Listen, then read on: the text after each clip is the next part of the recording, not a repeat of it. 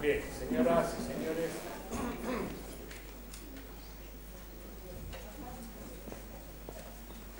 con motivo del cincuentenario de esta fundación, todos los cursos que estamos haciendo, que vamos a hacer durante 2005, abordarán medio siglo de algunas de las disciplinas humanísticas o científicas de especial eh, relevancia en la pequeña historia de esta, de esta institución.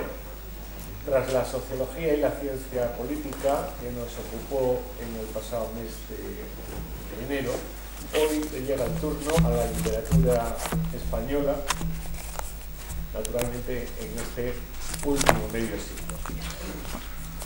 Hemos decidido dedicar cada una de las semanas del curso a un género distinto, la novela, la poesía, el teatro, el ensayo, y hemos confiado estas sesiones a muy acreditados especialistas en la cuestión.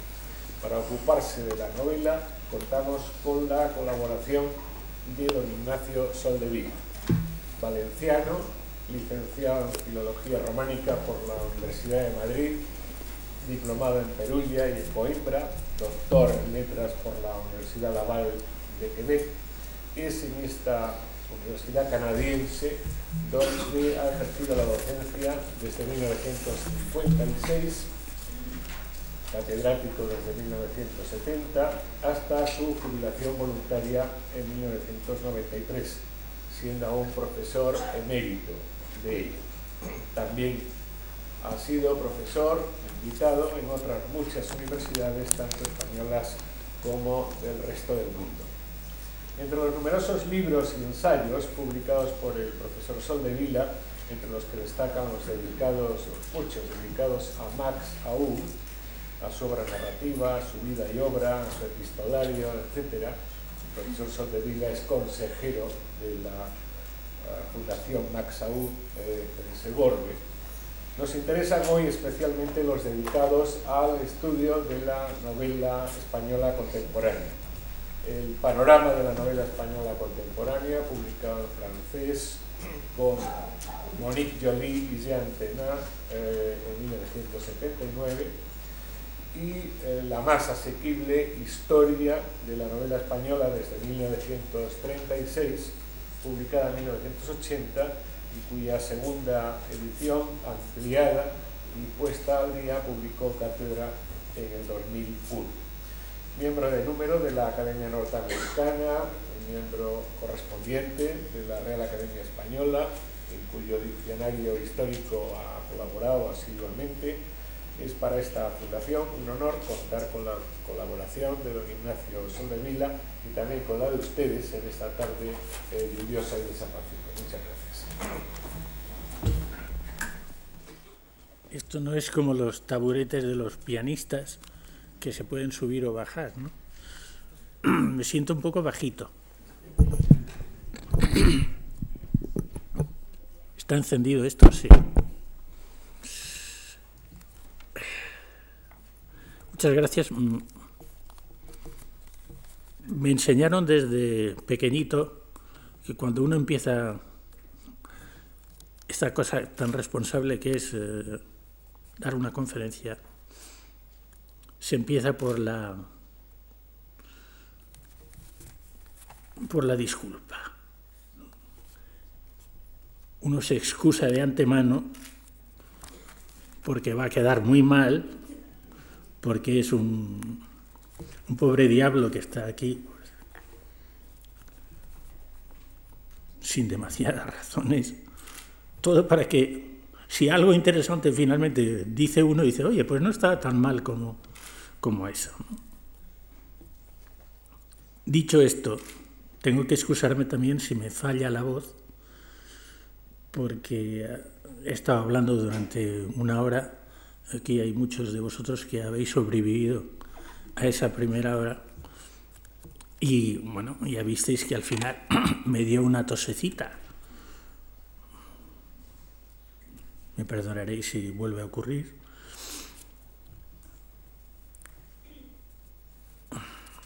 Y voy a entrar en la materia de las dos conferencias que venían anunciadas. ya lo dije en, el, en la hora anterior, no, es, no he querido o no he sabido cortar y dividir el tema para hoy y para, para el próximo jueves de la manera que está programada. que yo voy más bien a, a hacer caminos y volver y volver, dándole vueltas al tema a ver si por fin acertamos algo.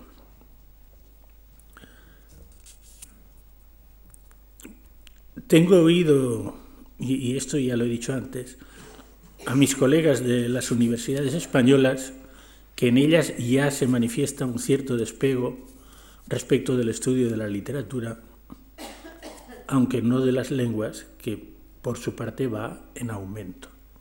Y este despego es más manifiesto evidentemente en las universidades del norte de América y por lo que he podido saber también en las de otros países europeos se está produciendo. He comunicado con colegas míos de, Inglaterra, de Francia y de Alemania, que todos me han dado la misma, el mismo toque de alarma. El recurso al que se ha apelado en, en algunas universidades para atraer a los estudiantes, ya lo he mencionado antes, es el de mezclarla con, con otras cosas, con estudios culturales, que es una de las cosas que están de gran moda en las universidades norteamericanas, o haciendo cursos mixtos de novela y cine, que es una cosa en, la que yo participé en, la Universidad de Quebec cuando empezamos a notar esta, esta pérdida de interés, que fue pues hablar de novelas que habían tenido una versión cinematográfica, hacer un curso comparativo. Pues bien, este fenómeno contrasta notablemente con el indiscutible desarrollo de la producción literaria, y más específicamente, puesto que en ello estamos, en la creación narrativa, desde los libros de relatos a las novelas. Es prácticamente imposible, y esto se lo dice un experto, para un lector solitario, aunque se dedique profesional y exclusivamente a la lectura de las novelas que van apareciendo en el mercado, cubrir tan vasta producción y no tomo siquiera en cuenta las traducciones al español que proceden de otras literaturas, por supuesto, o de otros países de lengua castellana, salvo los que se han editado aquí en España. ¿Puede esta situación interpretarse como contradictoria? Si por un lado ese abandono de interés, por otro lado la plétora de producción. ¿O cabe encontrar explicaciones razonables? He desenterrado unas notas que, que, tomé y que nunca había dado a conocer, para empezar, que anoté en 1987, en uno de esos mm, periodos en que yo estaba en España, trabajando tres meses o cuatro meses, cuando yo llegué es decir, hablamos para empezar por el estado de la lengua, que es la materia prima de la narrativa. En el 87, cuando yo llegué a España con este permiso por delante de mí, me sorprendió un notable cambio en el uso del idioma. pero claro, mm, no, insisto, yo había estado aquí otros años sabáticos, ¿no? No es que desde el año 56 que me fui no hubiera estado aquí más.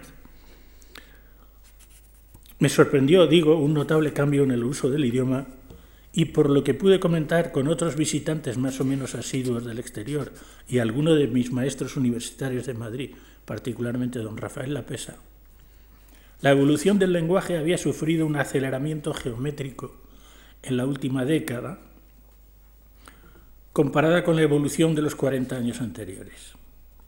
La explicación más fácil sería atribuir la aceleración al cambio democrático pero examinando comparativamente otros fragmentos del mismo continuum, el de la evolución del lenguaje entre 1898 y 1965, salíamos con una impresión aparentemente semejante.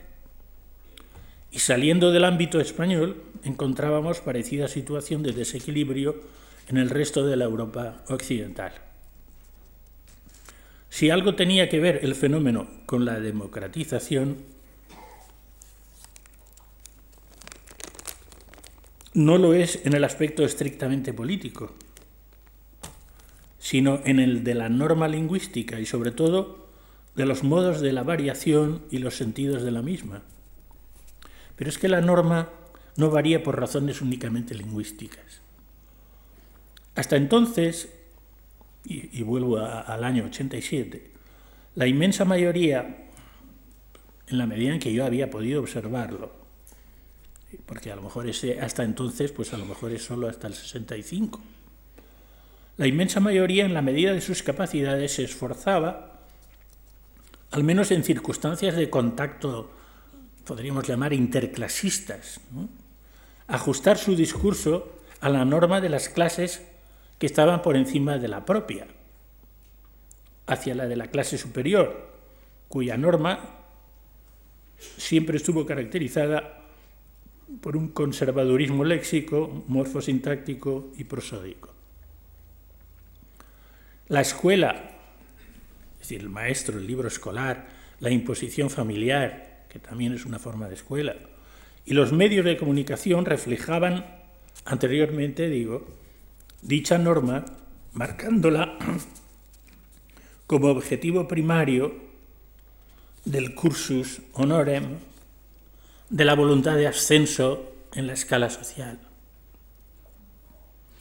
En nuestro país y durante el breve quinquenio republicano y en lo que de su zona iba quedando durante los tres meses de la guerra, el fenómeno se había invertido hacia el populismo, es decir, que el modelo que se intentaba imitar no era el de la clase más alta, sino al contrario el de la clase más baja, con fenómenos paralelos desde el punto de vista cultural como eran el sinsombrerismo o durante la guerra ya claramente el sincorbatismo. ¿no? Y la gente se quitaba la corbata para que no le tomaran por un burgués. Pero en la otra zona, y durante las tres primeras décadas del régimen que salió de la guerra, se produjo otra vez la involución del fenómeno de manera radical y así quedó de manifiesto pues en el periodismo, en la literatura, en el conjunto de la vida social, lo mismo rural que urbana.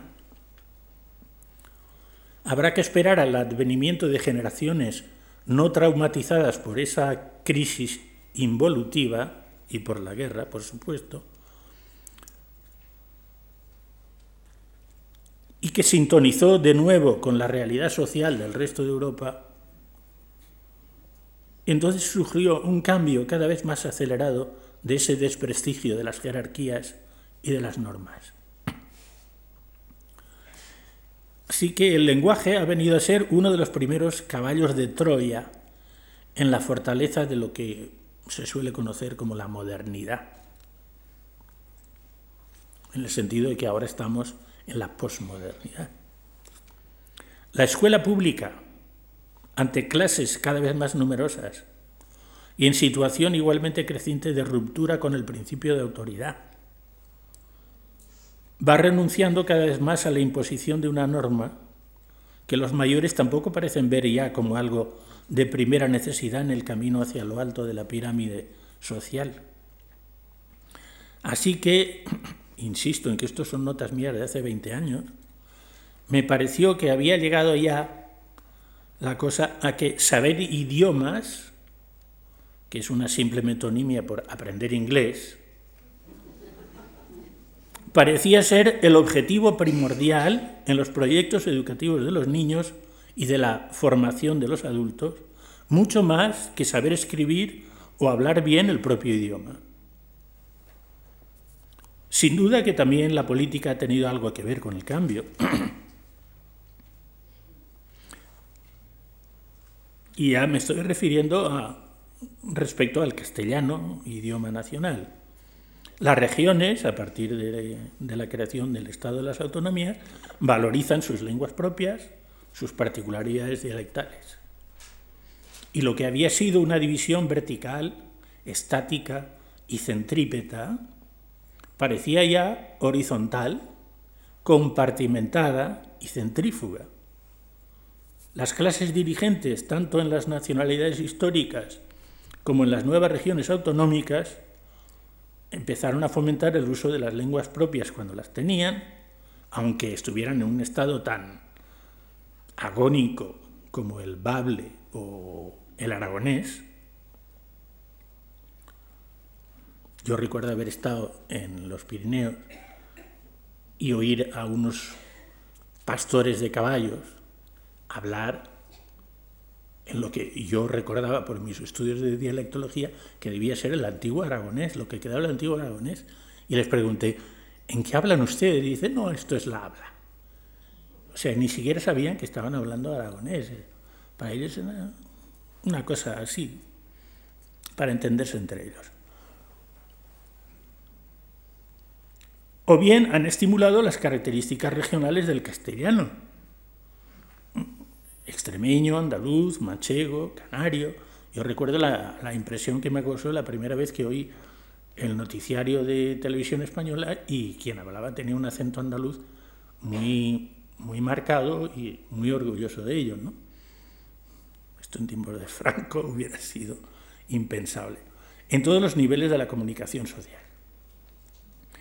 Se añade a esto la aceleración igualmente creciente de los ritmos de vida cada nueva generación accede a modos existenciales que se distancian con rapidez y amplitud de los de la generación inmediatamente anterior. Es decir, nosotros más o menos todavía nos entendíamos con nuestros abuelos. Los niños de hoy ni con sus padres se entienden. Quiere decir que aquí ha habido un, aceleramiento ¿no? del cambio. De la generación del 23 a esta parte, ah, añádase a esto la acentuación igualmente notable del prestigio que tiene todo lo que sea juvenil. Y de la generación del 23 a esta parte, el proceso me parecía tanto más aparente cuanto la involución o el congelamiento de las tendencias que representó el franquismo sufrió un deshielo bastante brusco a partir de finales de la década del 60 y me parecía que se había disparado en los años del 82 al 86. Las maneras de hablar, el léxico, los modismos, la entonación, las peculiaridades fonéticas reflejaron este fenómeno que partiendo de los grandes centros urbanos y con el eficaz apoyo de la radio y la televisión, me parecieron ya implantados en todo el país. Y del 86 para hoy yo creo que la tendencia se ha mantenido. Creo que hay que examinar más factores antes de intentar una respuesta coherente al dilema que les planteé al comienzo. Es decir, mucha producción y mucha compra, pero detrás de eso, ¿qué es lo que hay? El siguiente factor es la consideración del estatus de la literatura de ficción en el contexto social contemporáneo. Pasaron ya los tiempos, y me remonto simplemente, me remonto al siglo XIX, en los que las ficciones eran puestas en entredicho por la moral establecida y todavía había que justificarlas con la vieja excusa de que el deleite que producían era como una dulce envoltura gracias a la cual se hacían pasar lecciones morales. Solo en el diccionario académico de 1884, y creo que, que fue don Marcelino Menéndez Pelayo, a pesar de, lo, de la mala fama que tiene como conservador y reaccionario, que hacía un año que había entrado en la academia, si no me equivoco, se admite que el fin de la novela, y entra por primera vez en la definición, el fin de la novela es causar placer estético a los lectores. Y así ha continuado hasta la edición de 2001. Supongo que en la última también estará así. Se ha hablado comúnmente del carácter conservador de la Real Academia y no deja de llamar la atención que no manifieste a partir de entonces ningún prejuicio moral contra la literatura de ficción, prejuicio que en cambio la Iglesia ha mantenido constantemente, no sólo desaconsejando la lectura de novelas, sino condenando expresamente obras y autores en documentos oficiales como el índice de libros prohibidos, decretando la excomunión de los autores y publicando catálogos razonados de libros buenos y malos, que era el título del más famoso que tuvimos aquí en España, del jesuita padre Pedro Ladrón de Guevara. Todavía en mis años de estudiante en Madrid, entre el 51 y el 56 en la Biblioteca Nacional, no se nos prestaba literatura de ficción contemporánea. Y no sé si tampoco libros que estuvieran en el índice, porque confieso no recordar si me atreví a pedir alguno. En honor a la verdad, de decir que en la Universidad Católica de Quebec, donde yo llegué en el 56, también había un llamado infierno. Lo llamaban así, el infierno. Y por lo que he leído en otros textos, también aquí se ha llamado infierno. No sé si oficialmente o coloquialmente y que solo desaparecería cuando se produjo la, laicización de, todo el sistema educativo en Quebec, una década después, o sea, hacia el 66.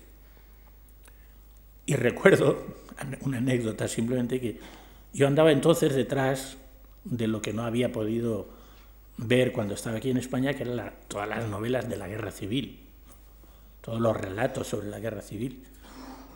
Y alguien me dijo, oye, pues yo creo que en los diarios de André Gide hay comentarios en los años 36 a 39 sobre vuestra guerra. Dije, hombre, pues voy a pedirlo a la biblioteca. Y el bibliotecario me sonrió y me dijo, eso está en el infierno. digo, ah, y no se puede ver, y yo soy profesor aquí y tal. Y dice, no sé, pregunte usted al decano. Fui a ver al decano y el decano me dice, pues tendrás que pedirlo al canciller. Y el canciller era el arzobispo de Quebec. Así que le escribí una cartita muy modesta, pidiendo a ver si los motivos. Y conservo todavía la carta de respuesta del señor arzobispo que generosamente me autorizó a consultar los diarios de Andrés, pero me hizo un pequeño sermón sobre que había que saber leer estas cosas en el buen y no utilizarlas en, contra las normas. Otro aspecto de esta situación ha sido en épocas de dictadura la institución de la censura. Y es eh, el tema básico que, introduje en el título. La institución de la censura oficial, por la cual, desde la guerra civil hasta el final de los años 60, nada se podía publicar aquí o en el caso del teatro representarse sin haber sido sometida previamente a este organismo y prohibía la totalidad del texto o exigía la supresión de los fragmentos considerados contrarios a la moral y a las buenas costumbres, para empezar. Pero claro, es que la censura también vigilaba otro aspecto de la literatura sin relación directa con la moral, sino con lo que se suele dejar de lado, por ejemplo en la definición de la academia, se suele dejar de lado el posible componente de crítica social y política que puede haber en una novela, o en una obra de teatro, en un poema, etc. Este es el contexto de la producción literaria en general y de la novela en particular,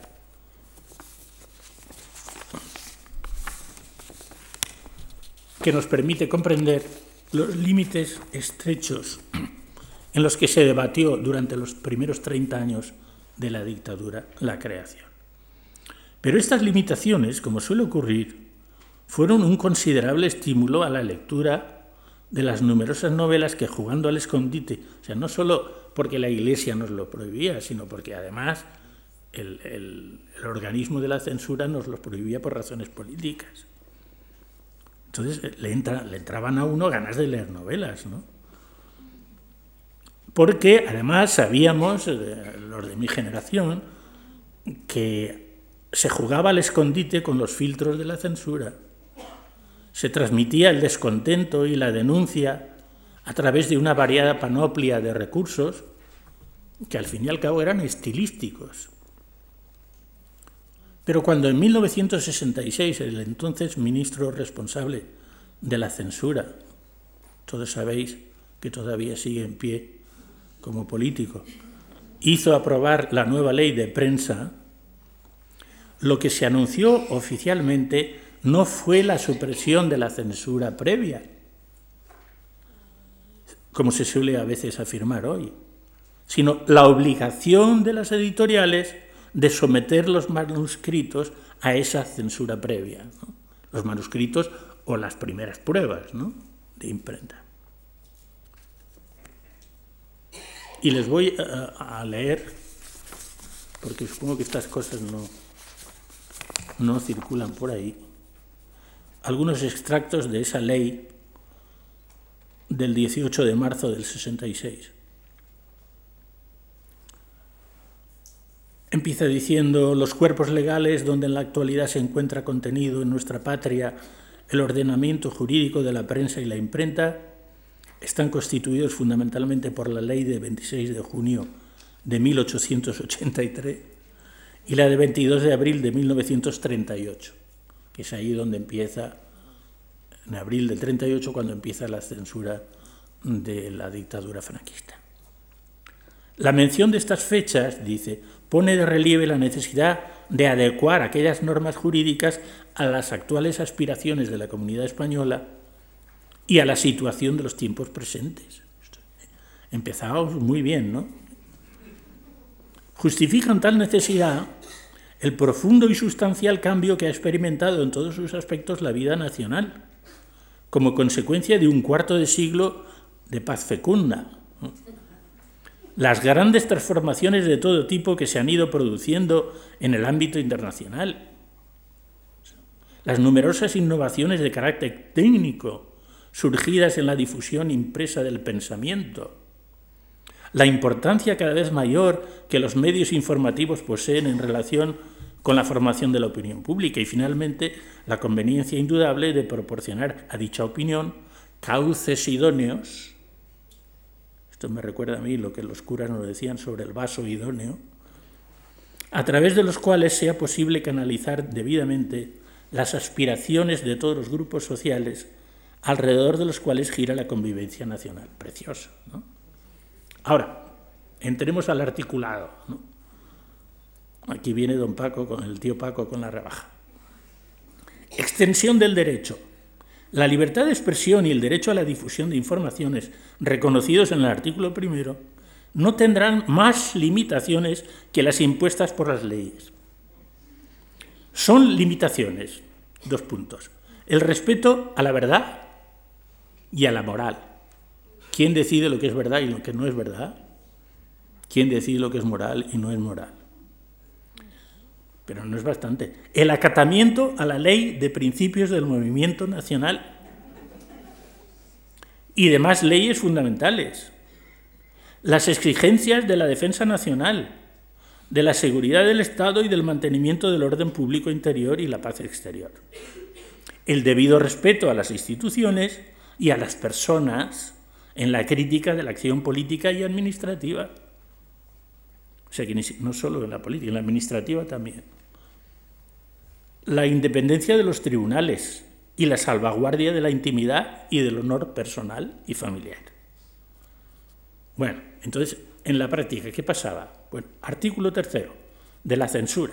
La Administración no podrá aplicar la censura previa ni exigir la consulta obligatoria, salvo si hay un estado de excepción y de guerra expresamente previstos en las leyes.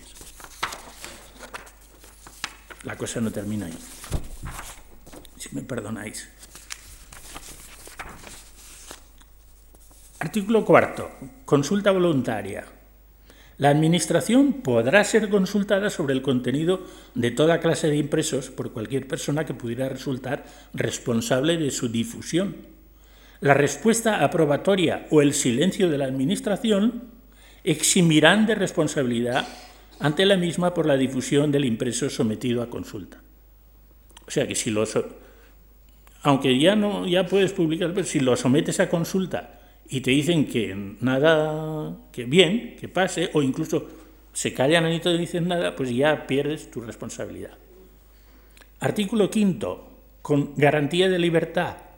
La Administración garantizará el ejercicio de las libertades y derechos que se regulan en esta ley persiguiendo a través de los órganos competentes, es decir, la censura, la policía, e incluso por vía judicial, cualquier actividad contraria a aquellos, y en especial las que a través de monopolios u otros medios intenten deformar la opinión pública o impidan la libre información, difusión o distribución.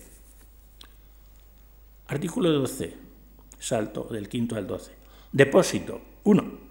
A los efectos de lo, y este es muy, muy importante por, por, por, lo siguiente, ya lo veréis. A los efectos de lo prevenido en el artículo 64 de la presente ley, antes de proceder a la difusión de cualquier impreso sujeto a pie de imprenta, deberán depositarse seis ejemplares del mismo con la antelación que reglamentariamente se determina, que nunca podrá exceder de un día por cada 50 páginas. O sea, que la censura ya tenía en sus manos los, libros, los impresos, antes siquiera de que el, el editor los hubiera entregado al distribuidor o el distribuidor a los libreros, lo cual les permitía, ya veremos más adelante, intervenir inmediatamente. Impresos clandestinos se reputarán clandestinos todo impreso en el que no figuren o sean inexactas las menciones exigidas en el artículo 11 o que haya sido difundido incumpliendo lo dispuesto en el 12. Luego hay otro sobre las publicaciones infantiles y el artículo 64, finalmente, de la responsabilidad penal y de las medidas previas y gubernativas. 2. Cuando la Administración tuviere conocimiento de un hecho que pudiera ser constitutivo de delito cometido por medio de la prensa o imprenta, podrá, con carácter previo a las medidas jurisdiciales, ordenar el secuestro a disposición de la autoridad judicial del impreso o publicación delictivos donde quiera que estos se hallaren, así como de sus moldes para evitar la difusión. La autoridad judicial, tan pronto como reciba la denuncia, adoptará la resolución que proceda respecto del secuestro del impreso o publicación y de sus moldes. Bueno, y aparte de eso, evidentemente, multas, ¿no? Hay especificadas las multas que se llevará un escritor al cual se le impedirá, y esto supongo que iba sobre todo hacia los periodistas, ¿no? se le impedirá el ejercicio de su actividad profesional hasta seis meses y multas entre 1.000 y 250.000 pesetas, que en aquellos tiempos pues, era mucha tela. El editor, suspensión también de, de su industria, hasta tres meses en los casos más graves. Y multas entre mil y medio millón de pesetas. Además, la sanción de multa podrá ser impuesta conjuntamente con cualquier otra. O sea que con la multa no te salvas.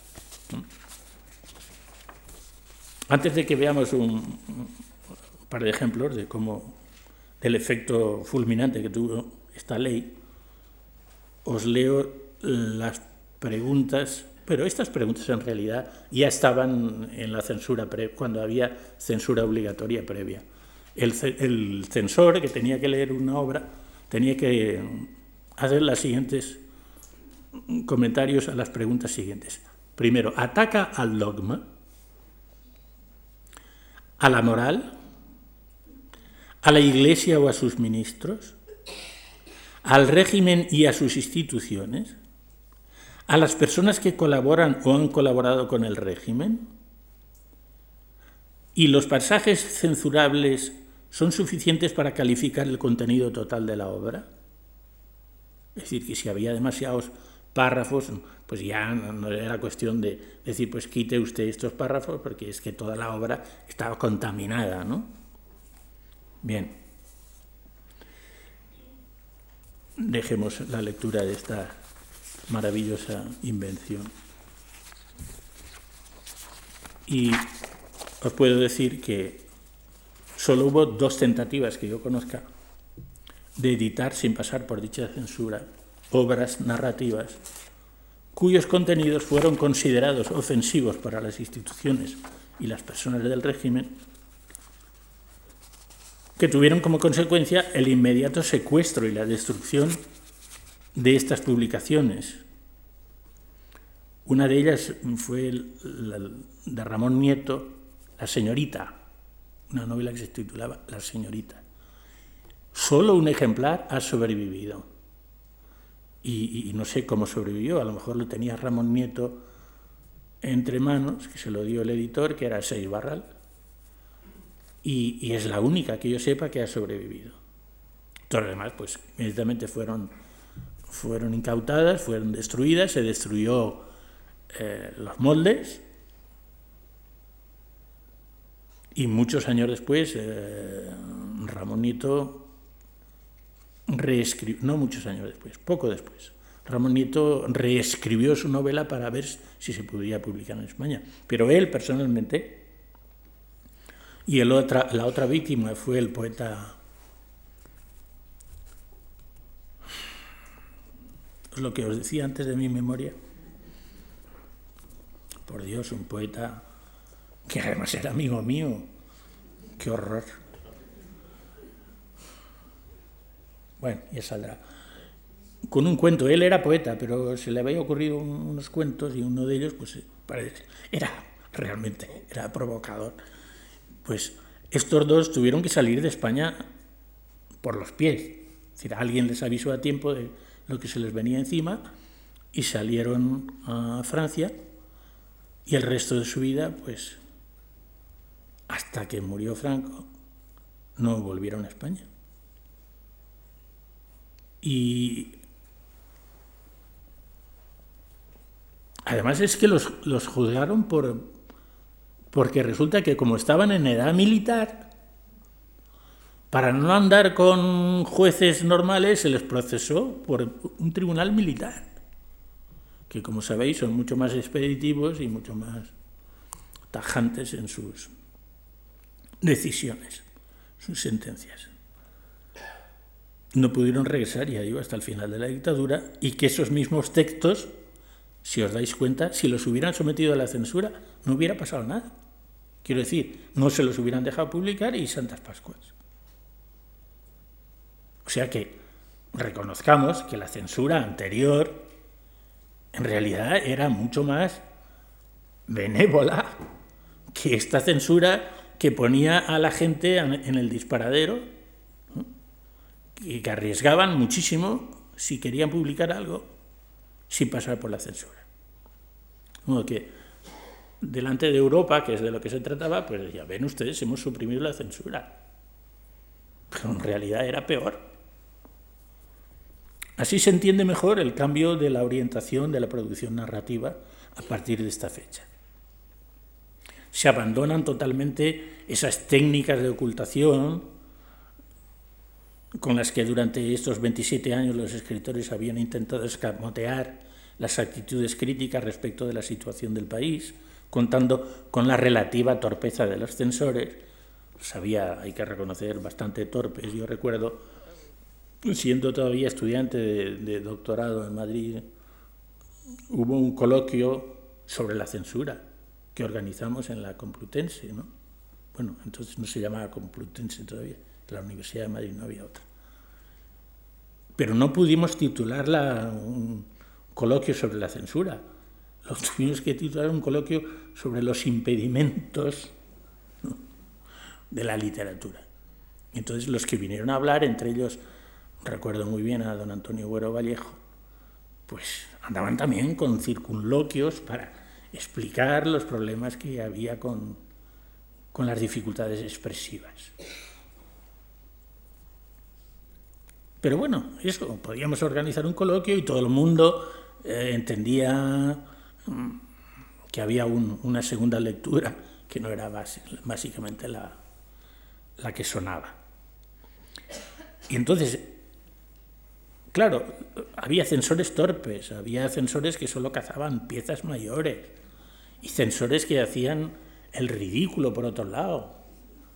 Eh, se nos presentó, fue, creo que fue el propio don Antonio, el que nos dio el ejemplo de una novela que había sido censurada de la manera siguiente. Los personajes de la novela, que debía ser una novela, además una novela no sé si rosa o así, contaba que, que la pareja de enamorados se había casado y había hecho su viaje de novios a Palma de Mallorca, donde había estado tres semanas. El censor tachó y puso una semana es suficiente.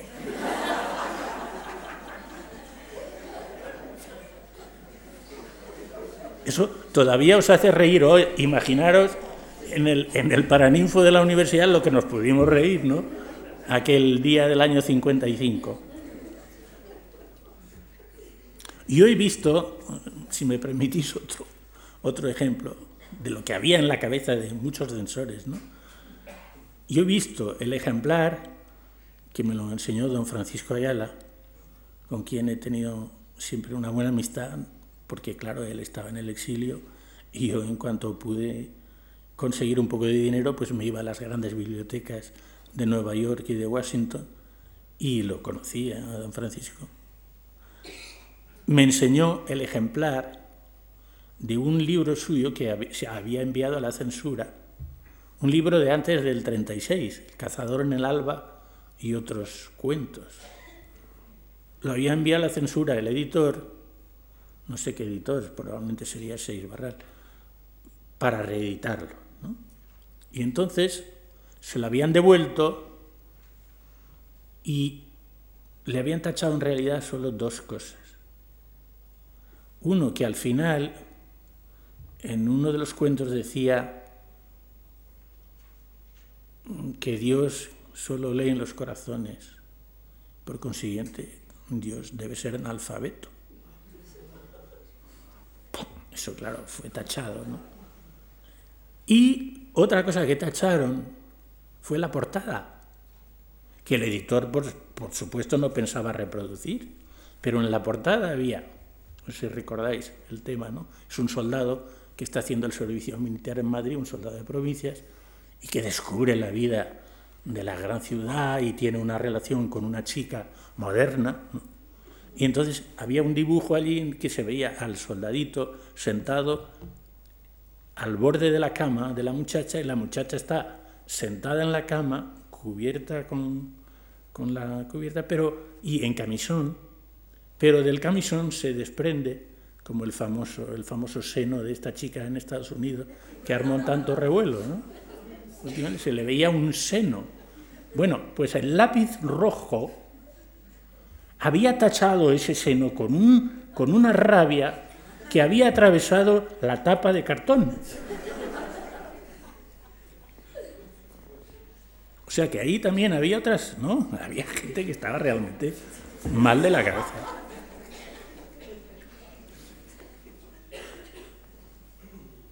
Ya veremos después, ¿no? Que claro, el erotismo, cuando se abrieron las puertas, fue algo, pues una estampida, ¿no? Así se entiende mejor ese cambio de la orientación, ¿no? El movimiento de la llamada narrativa social, que había dominado durante los años 50 y la primera mitad de los 60, y en el que la complicidad entre los autores y los lectores sorteaba mal que bien la censura, se termina en ese año de 1966. Y los editores tuvieron la suerte de que en ese momento aparece esa playa de novelistas latinoamericanos que luego se ha conocido, bueno, poco después empezó a hablarse del boom de la novela latinoamericana.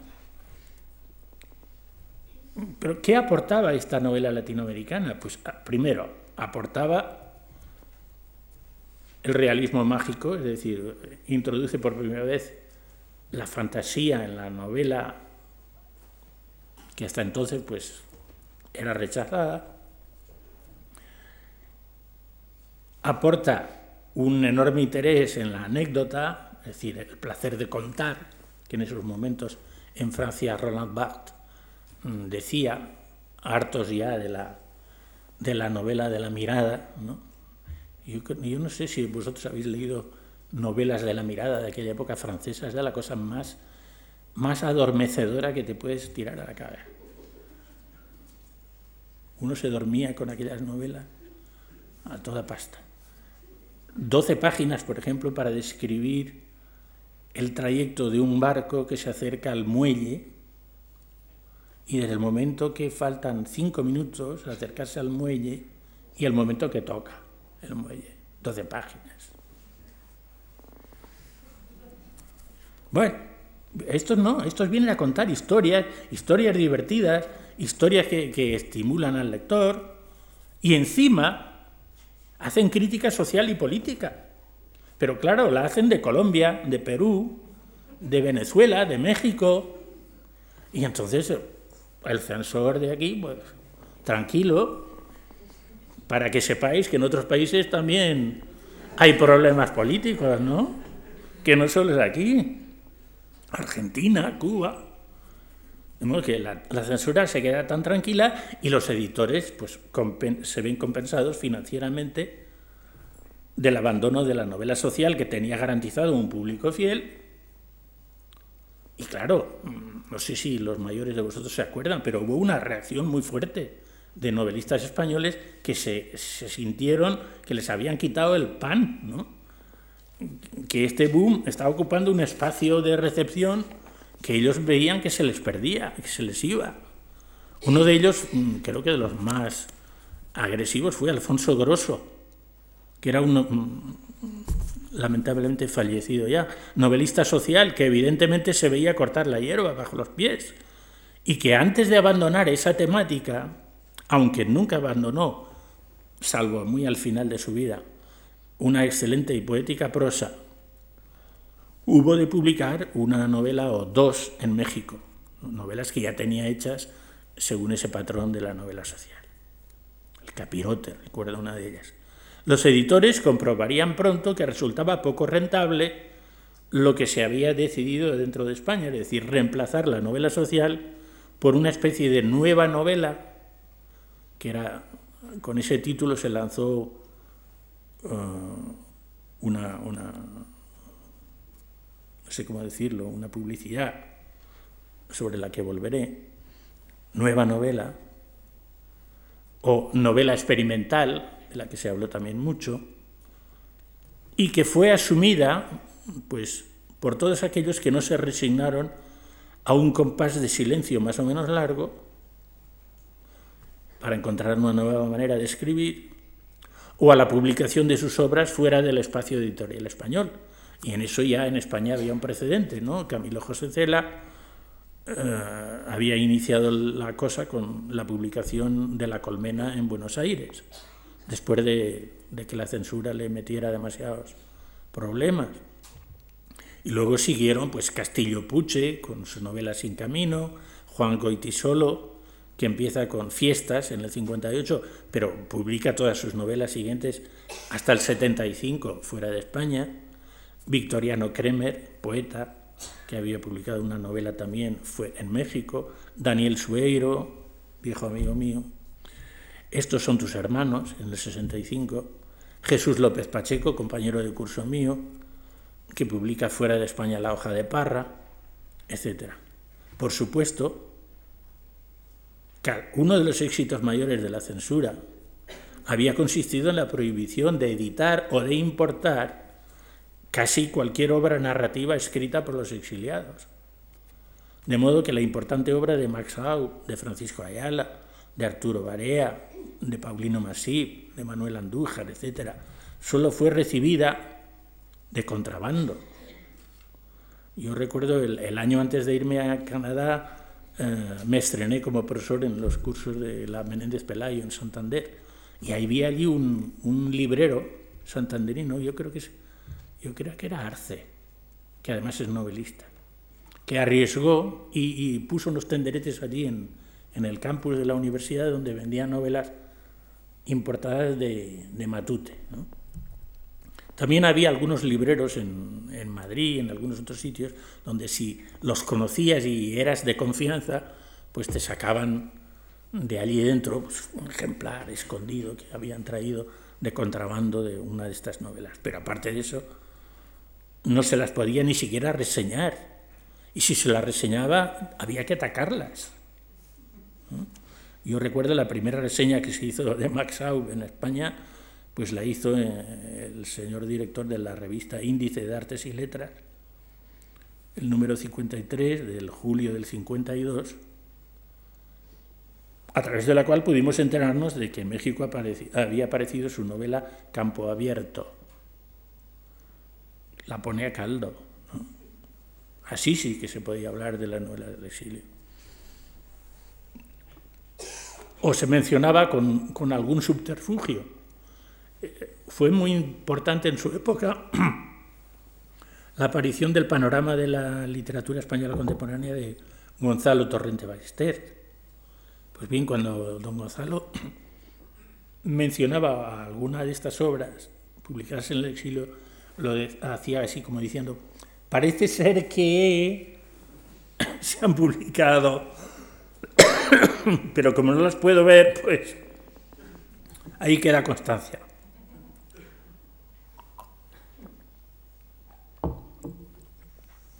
Y hay que esperar al 57, al 62, para ver los primeros libros en donde se habla en el fondo bien de algunos exiliados. Domingo Pérez Minic en el 57, Juan Luis Alborg en el 62. ya estamos.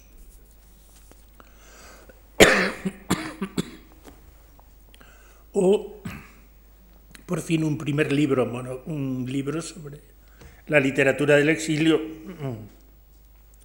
de José Ramón Marra López, que apareció en el 63, en el 66 no lo hubiera ya podido publicar. Después de dos años de tira y encoge con la censura. Ahora, lo que es curioso es que,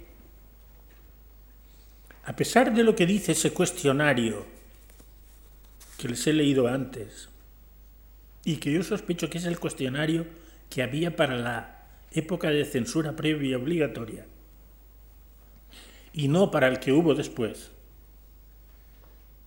lo que sí se nota inmediatamente que cambia la ley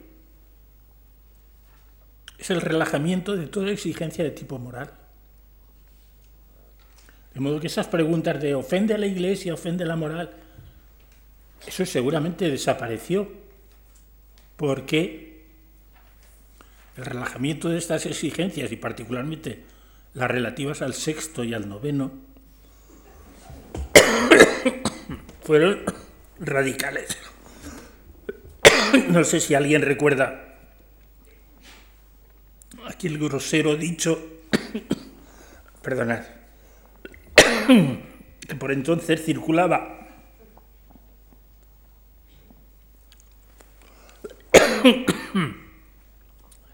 ¿Lo recuerda alguien? Con la censura de Fraga, la mujer hasta las bragas. Es lo que luego empezó a llamarse el destape el destape. Entonces en el teatro, en los montajes de teatro de la época, aunque no viniera a cuento, tenía que salir una señora desnuda. Y en el cine, pues también empieza a aparecer atrevimientos de esos. También se destapó, esto es curioso, la vigilancia sobre la publicación de ensayos y de estudios teóricos sobre cuestiones ideológicas, a menudo, a menudo desde una perspectiva marxista, mientras no se involucrara en ellos referencias a la realidad española de entonces. Y en la cuerda floja empiezan a aparecer revistas que viven así, mm, de pronto secuestro, de pronto una prohibición, como cuadernos para el diálogo, mm, de orientación neocristiana, neocristiana me refiero al Vaticano II, ¿no? O Triunfo, que no era cristiana, era más bien trasfondo marxista.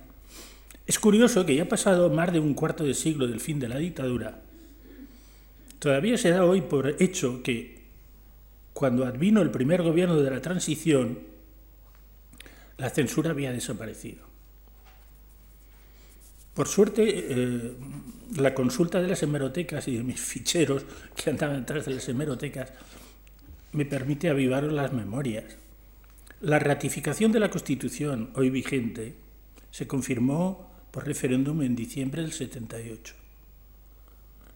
Y en esos años 78 y 79 es cuando se produce una proliferación de nuevas publicaciones periódicas, entre ellas El País, pero sobre todo de revistas también, que, el, que ABC comentaba en el año 79, imitándolo del, del caso anterior, el boom de las revistas.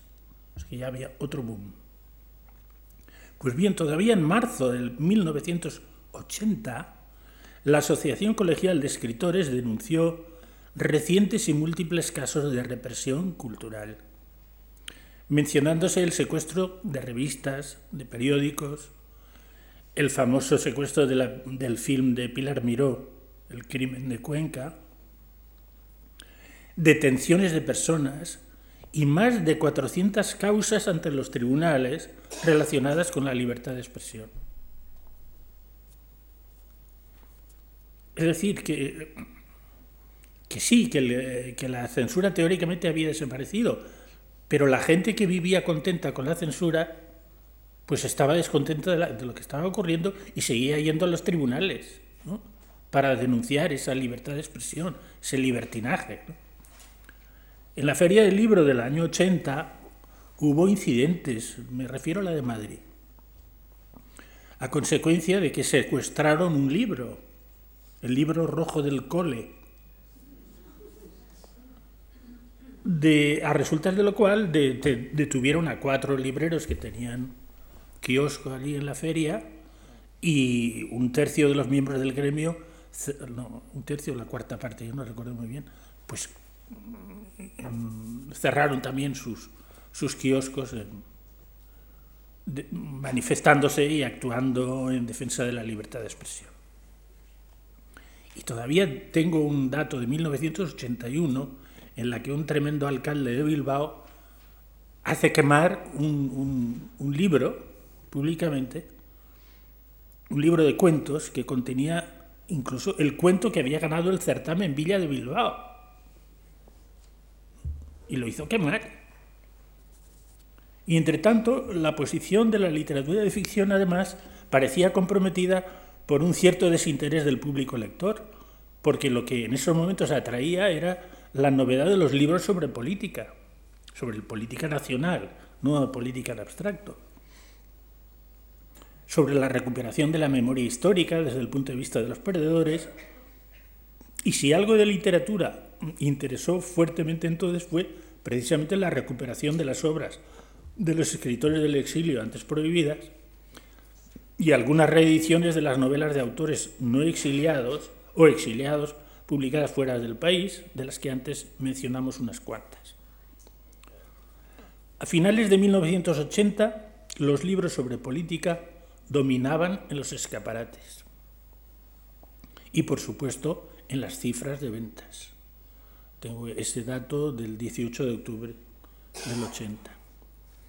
Por otra parte, y probablemente por el desinterés de los editores, no se produjeron reediciones completas, y es una cosa que creo que sigue estando sin hacerse, reediciones completas de obras que antes habían sido editadas con mutilaciones causadas por la censura.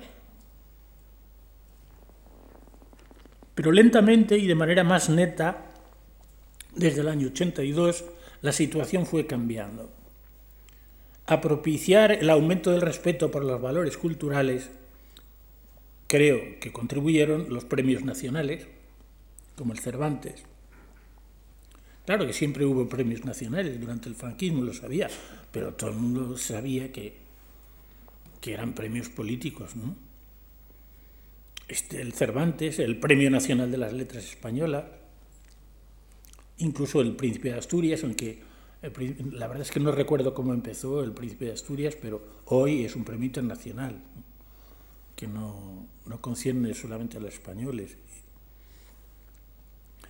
Junto a los premios literarios, además del Estado, están los autonómicos, están los municipales.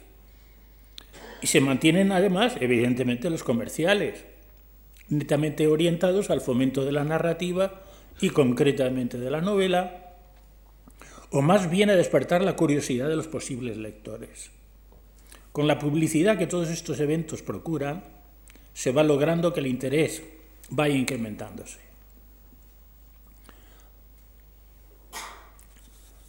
Igual euforia se produce por la desaparición de las barreras sensorias que estimulan las vocaciones de nuevos escritores que yo todavía en 1987 me parecieron escasas y vacilantes. Craso error. La generación del medio siglo, la mía, es decir, de los nacidos entre el 23 y el 36, cuenta, según mis cálculos, con 355 novelistas. Una cifra que casi triplica la de, los, de la generación anterior. 126 narradores que tengo catalogados. Un dato que además confirma la idea generalmente aceptada de que esta generación del 36, llamada del 36, estuvo marcada y diezmada por su participación activa en la contienda. De modo que muchas posibles vocaciones de novelistas quedaron enterradas. ¿no? Y además refleja la baja productividad cultural de esos primeros 15 años. Pues bien, la generación siguiente, la de los nacidos después de la mía, es decir, los de la, unos llaman 66, otros 68, nacidos entre el 37 y el 53, y por consiguiente que no tienen tampoco memoria de la guerra, aporta casi 400 novelistas a fecha de hoy según mis datos. Por lo que queda patente de una parte que mi percepción de 1987 era totalmente equivocada. Y segundo, tal vez una disculpa de mi equivocación, que este impulso a la producción de narrativa en esta generación se acentuó notablemente en las dos últimas décadas, estimulada por la próspera situación del negocio editorial y por otro fenómeno de origen político ya apuntado, a saber, la tendencia de todos los gobiernos de las comunidades a fomentar la cultura regional directa o indirectamente a través de las corporaciones municipales y no solo, como es lógico, los idiomas y las peculiaridades propias por medio de la enseñanza, la institución de premios, la aparición de editoras regionales, un fenómeno que no, entre nosotros no, realmente no tenía precedentes, salvo quizá un poquito en los años de la República y solo en las, en las comunidades históricas. Naturalmente esta plétora de novelas no puede ser indicio de la calidad. Uy, ya estamos en las ocho y media. Es la hora de acabar, ¿no? ¿Termino la página? ¿Me permitís? Naturalmente esta plétora de novelas no puede ser indicio de la calidad de la producción, sino simplemente de las altas posibilidades de ser editadas y de la popularidad que los novelistas logran gracias sobre todo a los nuevos medios de difusión masiva. La generación siguiente, la de los nacidos entre el 54 y el 70, que yo veía también escasa en el 88, según mis recuentos ha dado por ahora 290 narradores. Y pueden seguir apareciendo.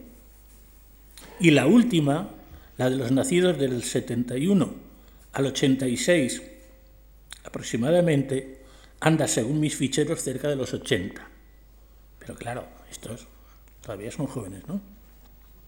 Para estas dos últimas jornadas de narradores, evidentemente, no cabe hacer predicciones, ya que los mayores no han pasado los 50 años y los más jóvenes, nacidos en estos años, acaban de entrar en la veintena. Edad evidentemente muy temprana aunque el juvenilismo rampante que el negocio editorial viene promocionando en los últimos años hace que ya haya escritores muy populares entre ellos.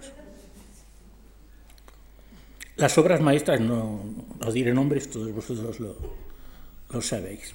Las obras maestras que puedan producir aún están por venir, si se acepta, como es mi opinión, que la novela es un género que, salvadas las genialidades autobiográficas, no produce sus mejores frutos sino tras una larga experiencia de las letras y por supuesto de la vida. Bueno, lo dejamos aquí seguimos el jueves.